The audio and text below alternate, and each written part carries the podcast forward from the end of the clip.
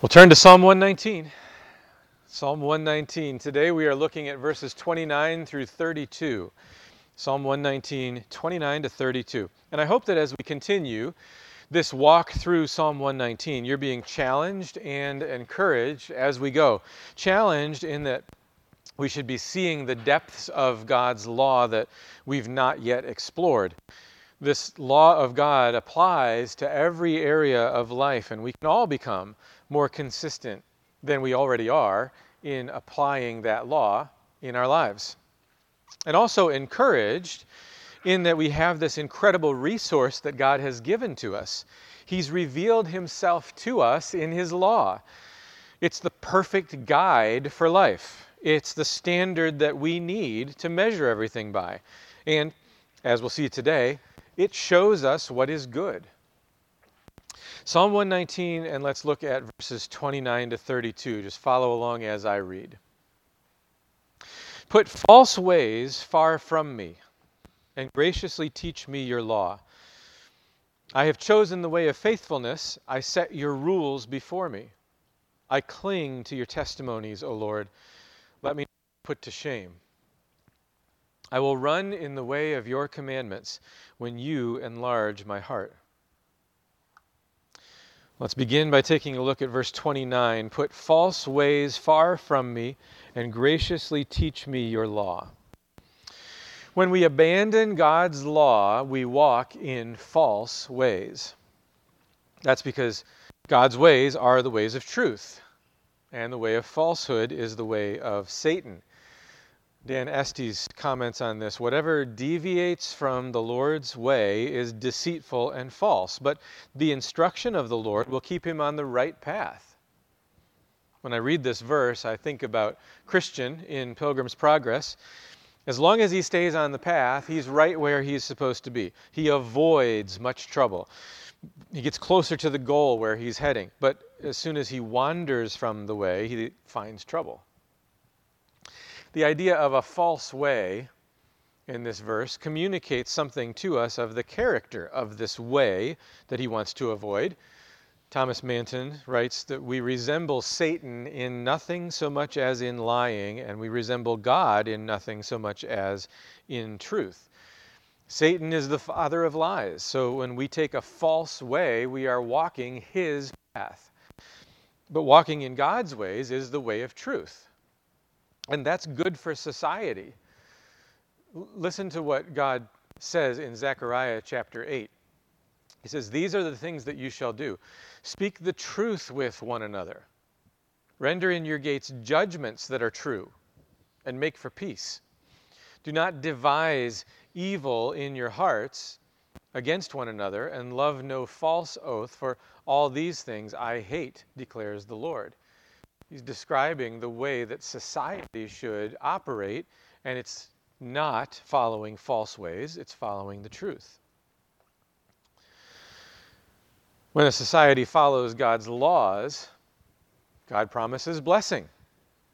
On a practical level, Manton explains human society is mostly upheld by truth. Where there's no truth, there can be no trust. Where there's no trust, there can be no commerce. It makes men unfit to be trusted. Now, how do you get rid of false ways? How do you find the right way? The psalmist answers with, Teach me your law. We need God to teach us his law. That's the right way for us to take. Spurgeon says, If the law be not in our hearts, the lie will enter. And then conversely, he says, the only way to expel the law is to accept the truth. So we stand desperately in need of being taught God's law so that we can avoid false ways and walk in the path that God wants. In verse 30, then, the psalmist says, I have chosen the way of faithfulness. I set your rules before me. So the way of faithfulness here is opposite to the false ways that we saw in verse 29. This is the way of truth, of sincerity, of integrity, faithfulness. Charles Bridges writes about this. He says, Only two ways lie before us for our choice the way of lying and the way of truth. God, by the light of His Word, guides us into one.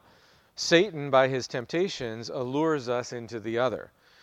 And what the psalmist says here is both very simple and it's profound. I, I, don't want you to miss this. I'm going to show you this principle from Jeremiah, and then I want you to see what the psalmist is saying here. So, this is Jeremiah 6 that I'm reading from. It's an announcement of coming judgment on Jerusalem. And here's the message that we read for Jerusalem Thus says the Lord Stand by the roads and look, and ask for the ancient paths, where the good way is, and walk in it, and find rest for your souls.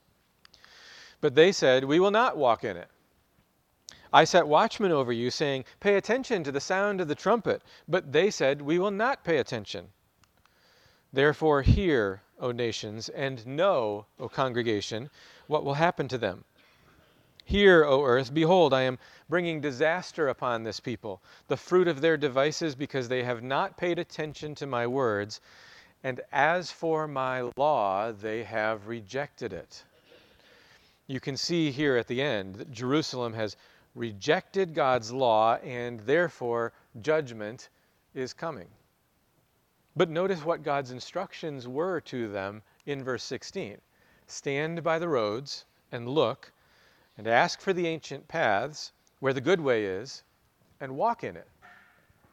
So they were first so, supposed to investigate which is the good way and then they are to walk in it.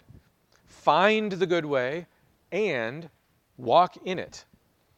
Let me share with you how two different commentators explain this because I think they're both helpful.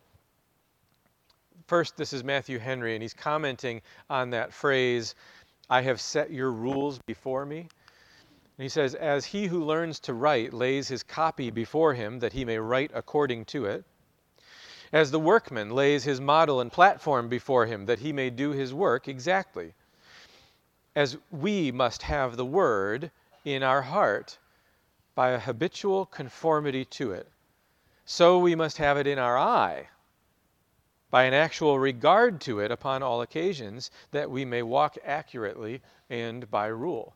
So I've set your rules before me. They always need to be in our sight so that we walk the way that God has designed. Henry's comparing the law to a model or a, a, standard that we use to fashion our work after. We have to keep our eye on the model, on the blueprints, so that we follow the plan exactly.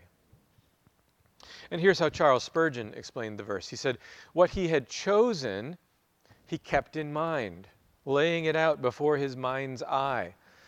Men do not become holy by a careless wish. There must be study, consideration, deliberation, and earnest inquiry, or the way of truth will be missed. The commands of God must be set before us as the mark to aim at, the model to work by, the road to walk in. We're to reject the false way and instead choose the way of faithfulness. And having resolved to follow that way, we are to faithfully walk in it. And the means by which we accomplish that is to set God's law always before us. In verse 31, then, the psalmist says, I cling to your testimonies, O Lord, let me not be put to shame. The psalmist makes this connection between God's law and shame.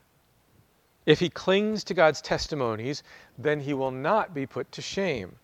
Where does shame come from? Shame entered the world with sin. We read in Genesis 2 that when Adam and Eve were created, they were both naked and were not ashamed. But in Genesis 3, when they sinned against God, they became aware of their nakedness and they hid from the presence of the Lord in shame. In fact, regarding this nakedness and shame, Thomas Manton makes an interesting suggestion. He says, Shame is the striving of nature to hide the stain of our souls by sending out the blood into the face for a covering. See what he's saying? When you're ashamed, you blush. And Manton says that your blush is like a, a visual reminder of your body. It's like it's attempting to create a covering for you. Well, the psalmist has asked God to help to keep him from the false way. He's chosen the way of faithfulness. He keeps God's law before him in order to keep to that path, and now we're seeing his resolve to stay there. He clings to God's testimonies. And continuing on, looking at that resolve, then, the psalmist has in verse 32, he says, I will run in the way of your commandments when you enlarge my heart.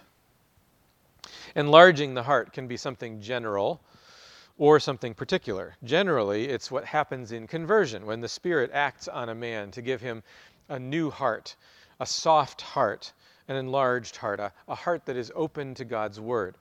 Specifically, though, it can mean growing in grace. For a man who's already a believer, this is when the Spirit of God is working on his heart to cause him to walk in his ways more closely, to follow God's laws. It's interesting to see that the psalmist says that he runs in the way of God's commandments. It's a steady, committed pursuing of this way. This speaks to perseverance in the way of God's law. And I really like how Thomas Manton comments on this. He says, We're not to esteem a river by its swelling and running over the banks after a mighty, long, and continued rain, but rather by its constant course nor are we to judge of a town by the, the great concourse at a fair or a market. The town is not every day so filled. So neither are we to judge of God's assistance by those high tides of comfort or strength of gracious impulses which in the days of spiritual bounty he is wont to give. If you are enabled to walk humbly with God, though you have not such heights of affection, you should be thankful. So he's saying, comparing it to a river, the way you should think of the river is the way that the river normally runs. Sure, when there's rains, it might swell its bank and be a lot more impressive. But the way that the river normally runs every day is the reality of that river. Same thing with a town. When it swells up with some great event, that's, that's not a good picture of the greatness of the town. You want to get the everyday picture of the way the town functions day after day. The same is true for the Christian life, he's saying.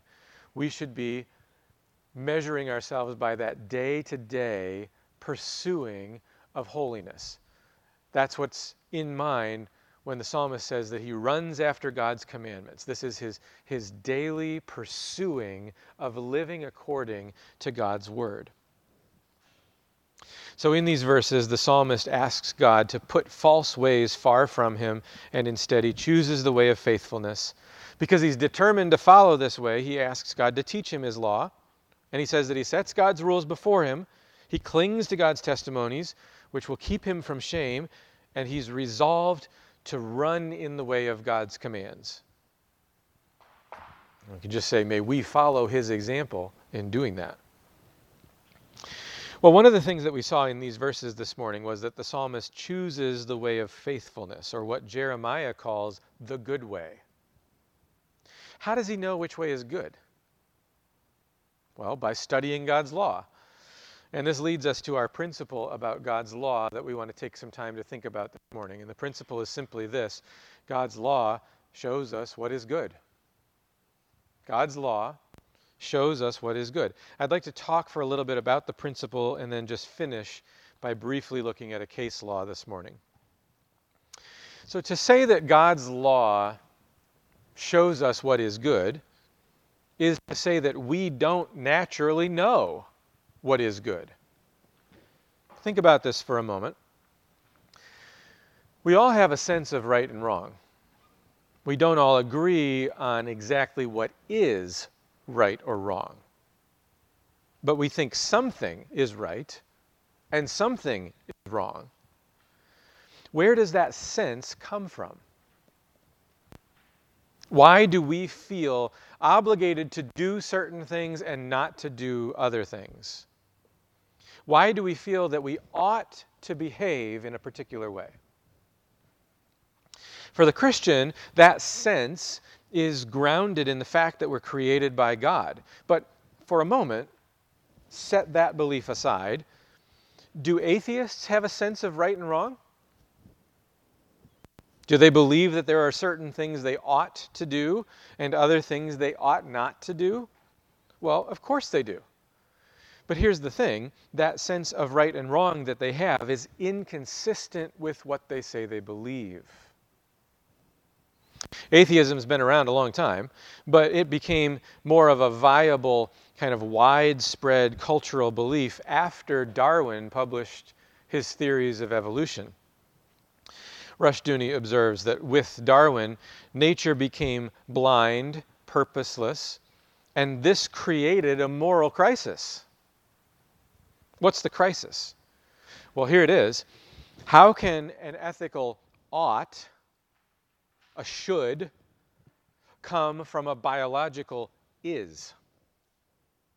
In other words, in a materialist world, if the physical world is all there is, how does the material world dictate anything about morality? About what should or should not be? Those questions don't even make any sense in an evolutionary worldview. Where does the unbeliever get his sense of right and wrong? Well, it has to be self determined.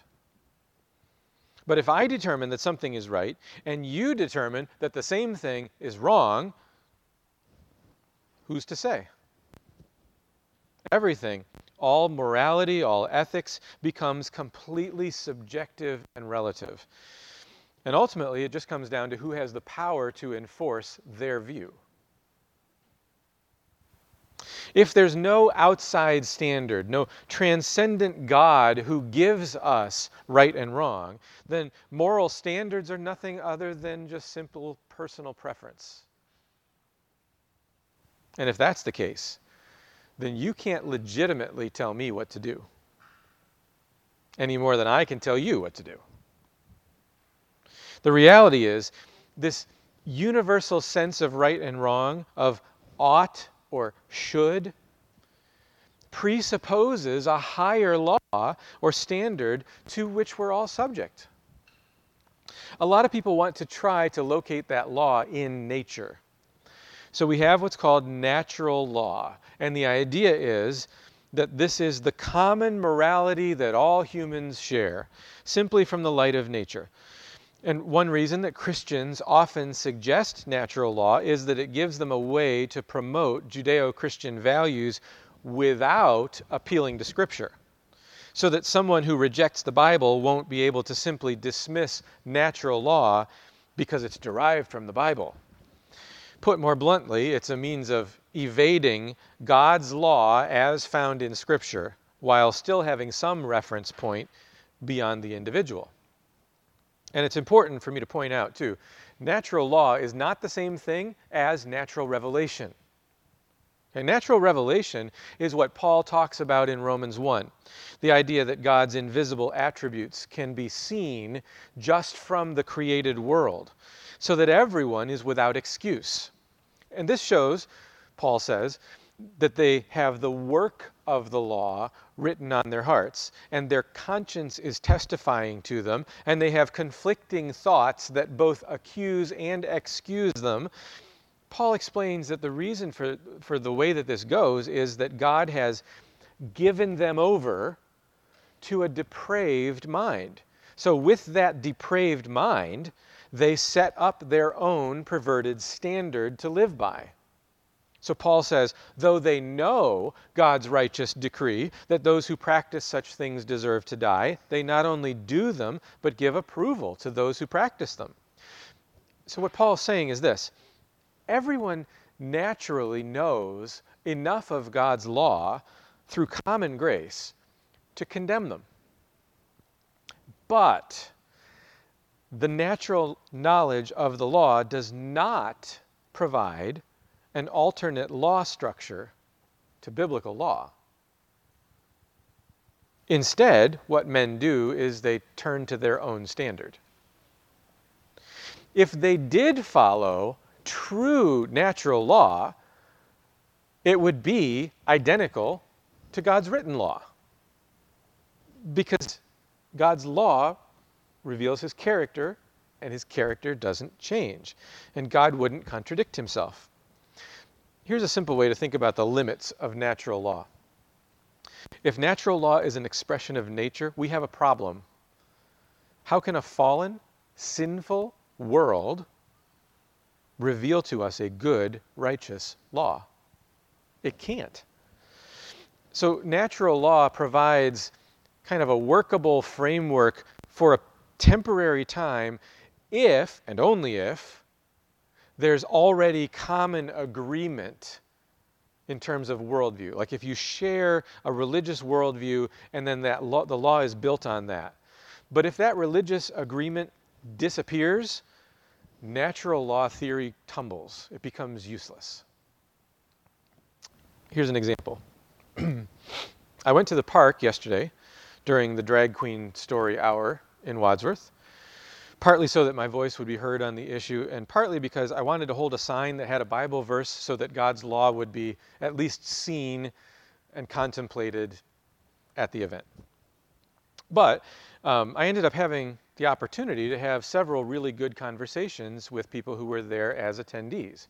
So uh, we were on the other side of the police barricade, but we were both standing there and just able to talk. And I, uh, you can pray for the people that I had conversations with. I, hopefully was able to plant some seeds for them to think about. But in one of those conversations, I was talking to, to two guys, and um, I, was, I was pressing them to consider the idea of where our standards come from. Where do our ideas of right and wrong come from? And the one man said, Well, morality is determined by society. What the society determines is acceptable is acceptable.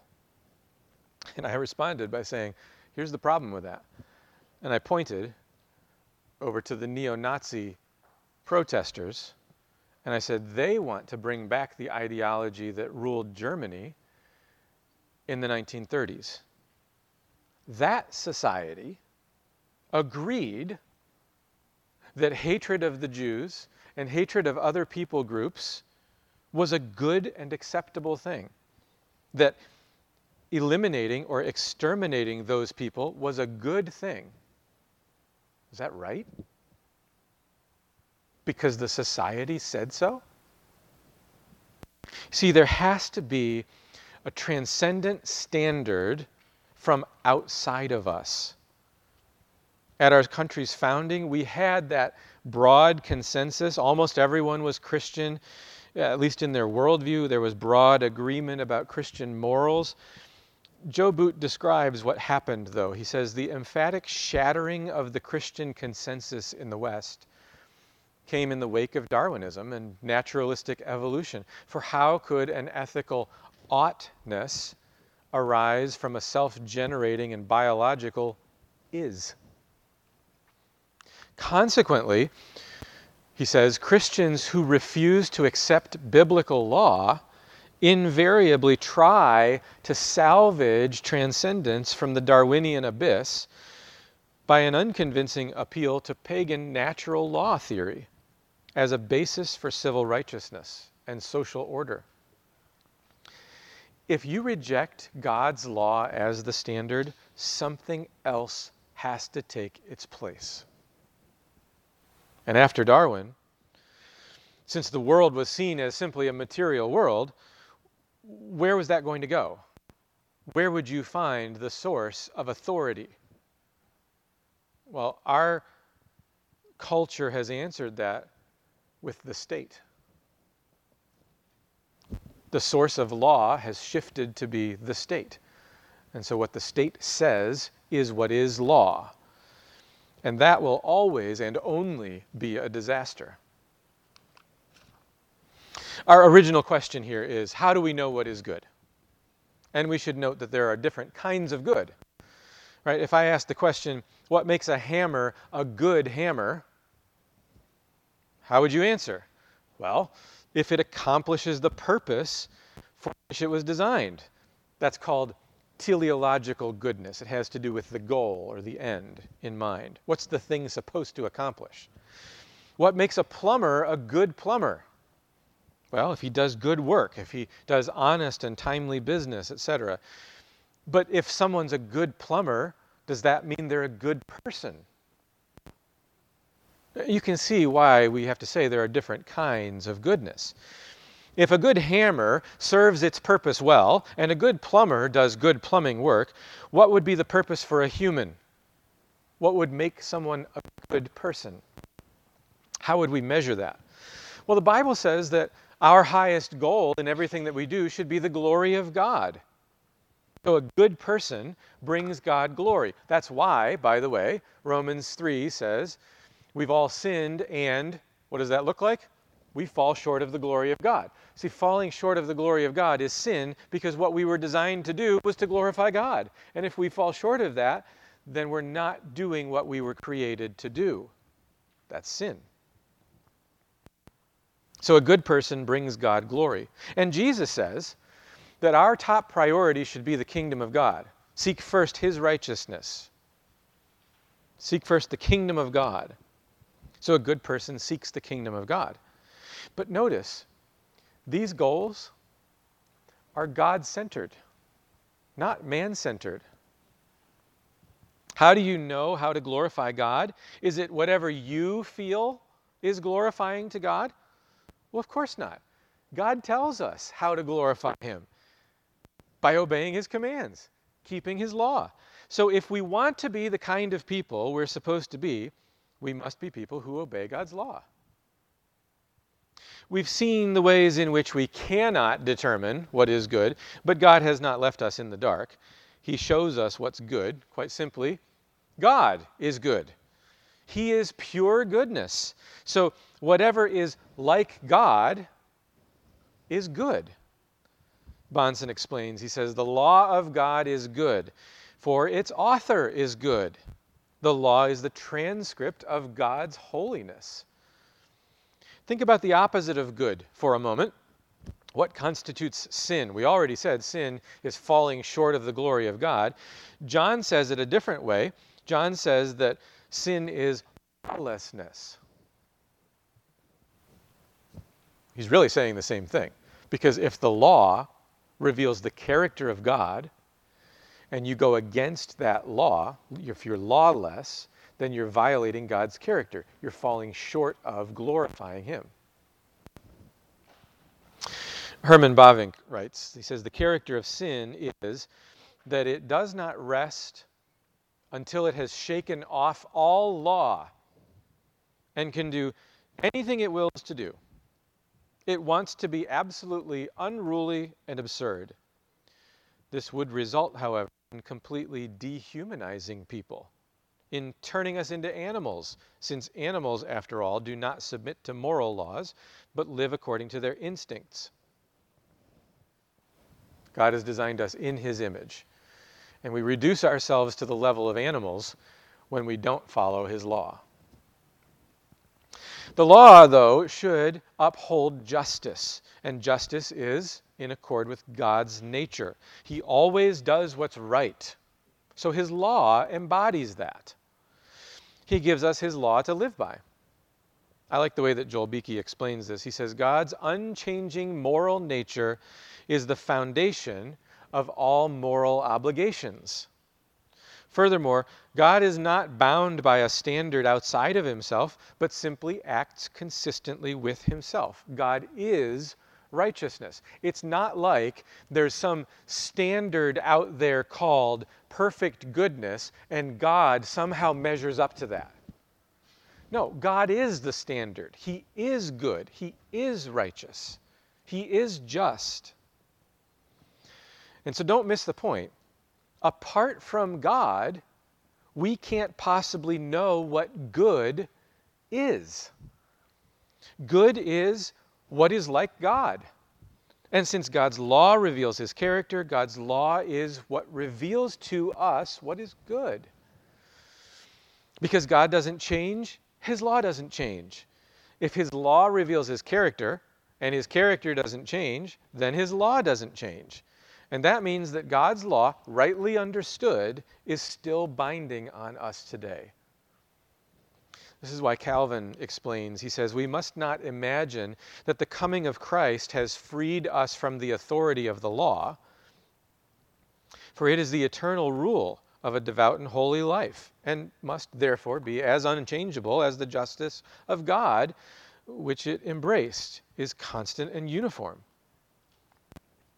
Let me bring in two more witnesses who will testify to this idea that God's law is what reveals to us what is good. First one I want us to listen to is Jesus. This is Matthew 19, verses 16 and 17. Behold, a man came up to him, saying, Teacher, what good deed must I do to have eternal life?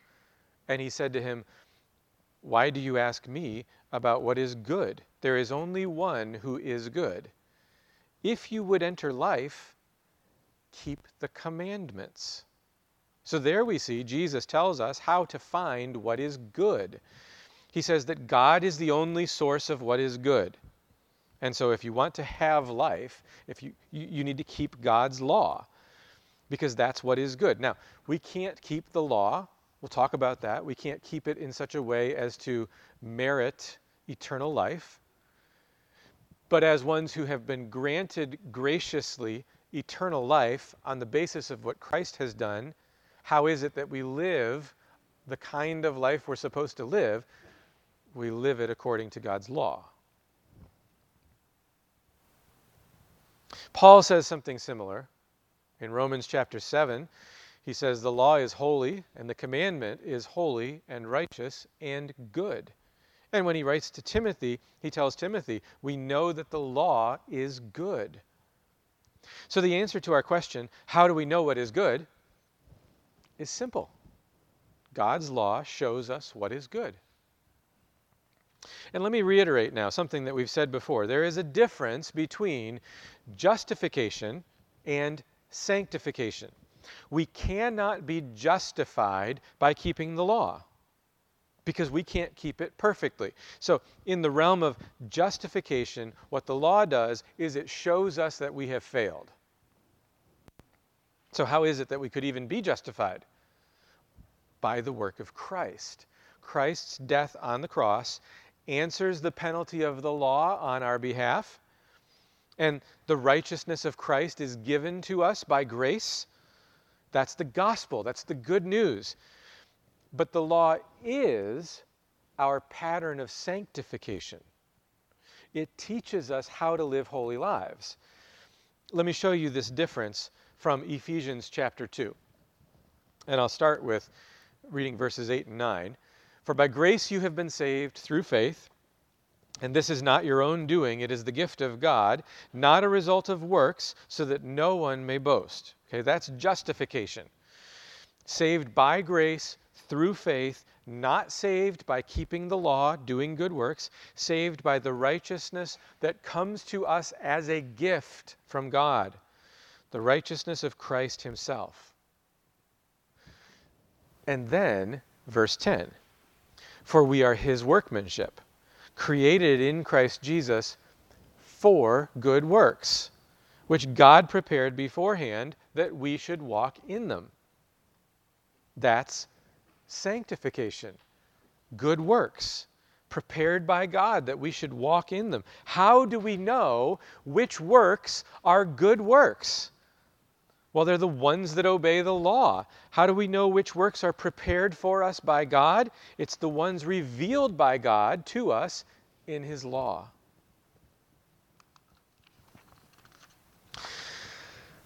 When we come to our case law example this morning, this may, again, seem a bit disconnected from what we've talked about, but the reason is I'm, I'm simply using this to give you an example of how God's law reveals to us what is good.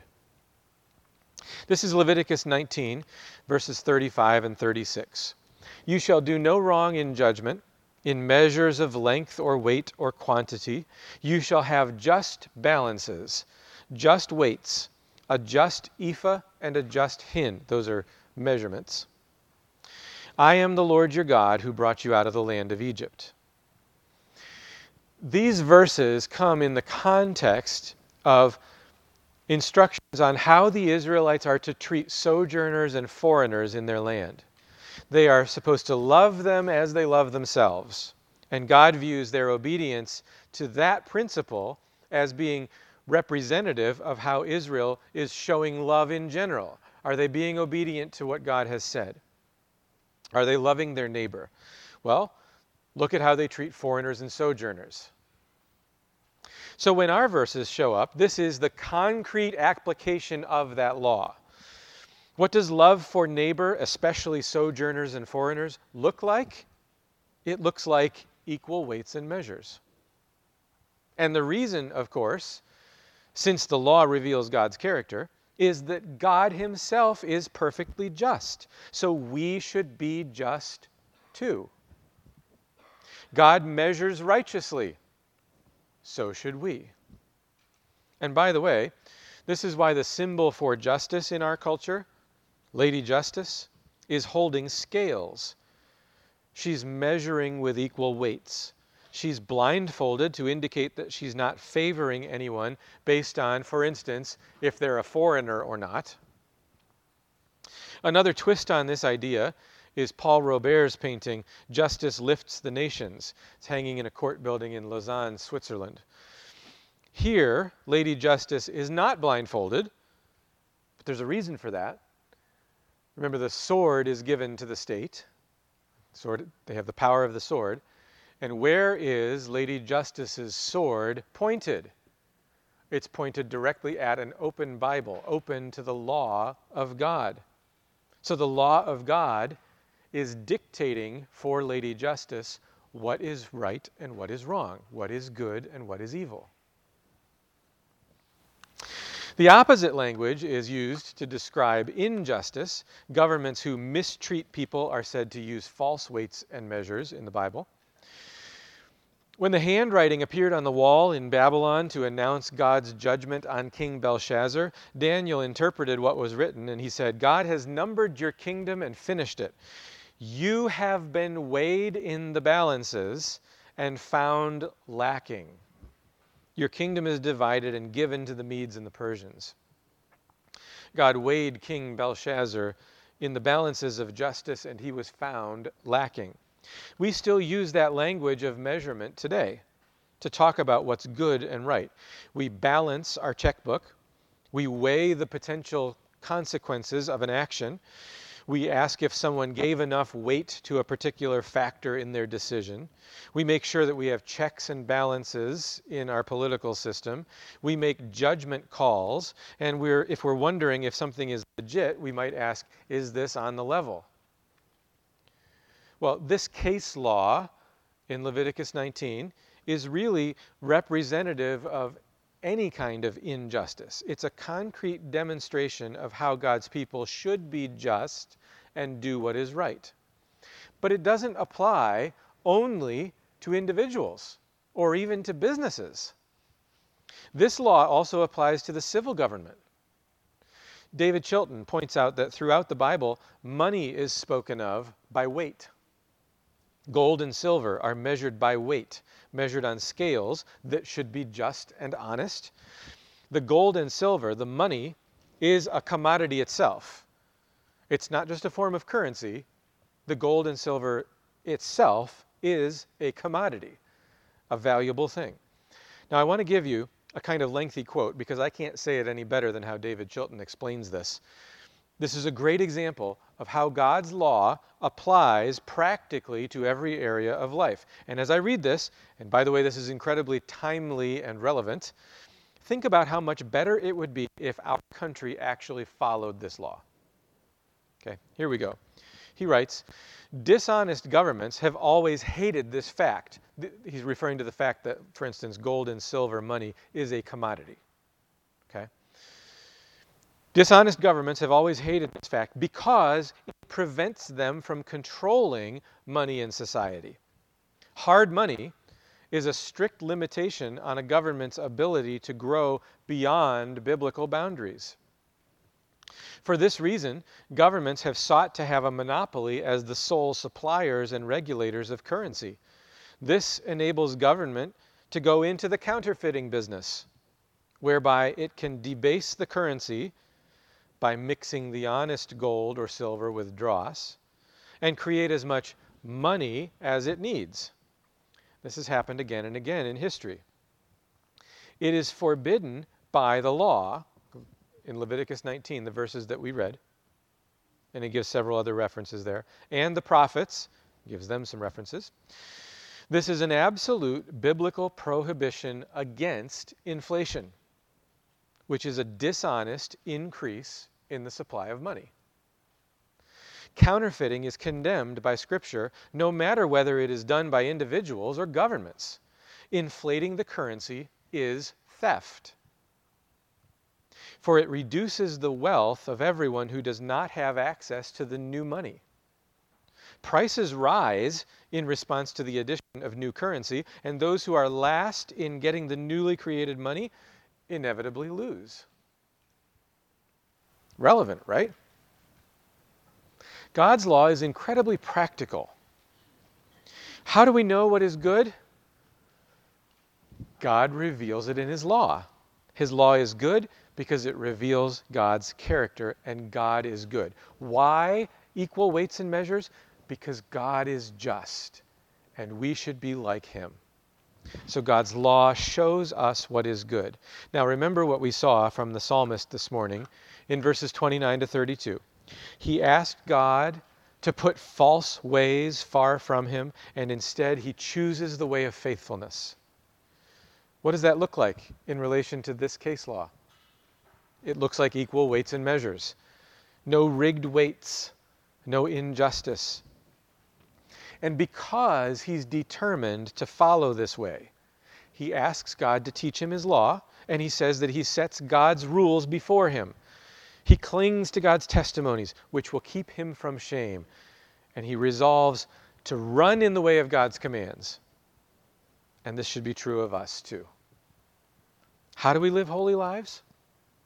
By learning God's law and running in it. Let's be people who are like God because we follow his law.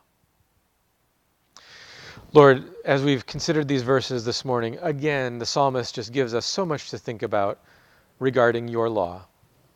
We want to be people who investigate what is good, that we turn to your law and we learn it. We learn what is good. And not only that, but we walk in it, we run in that way. That that would be what characterizes us on a daily basis in every part of our lives. May we be people who are faithful to you and your law. And we pray this in Jesus' name. Amen.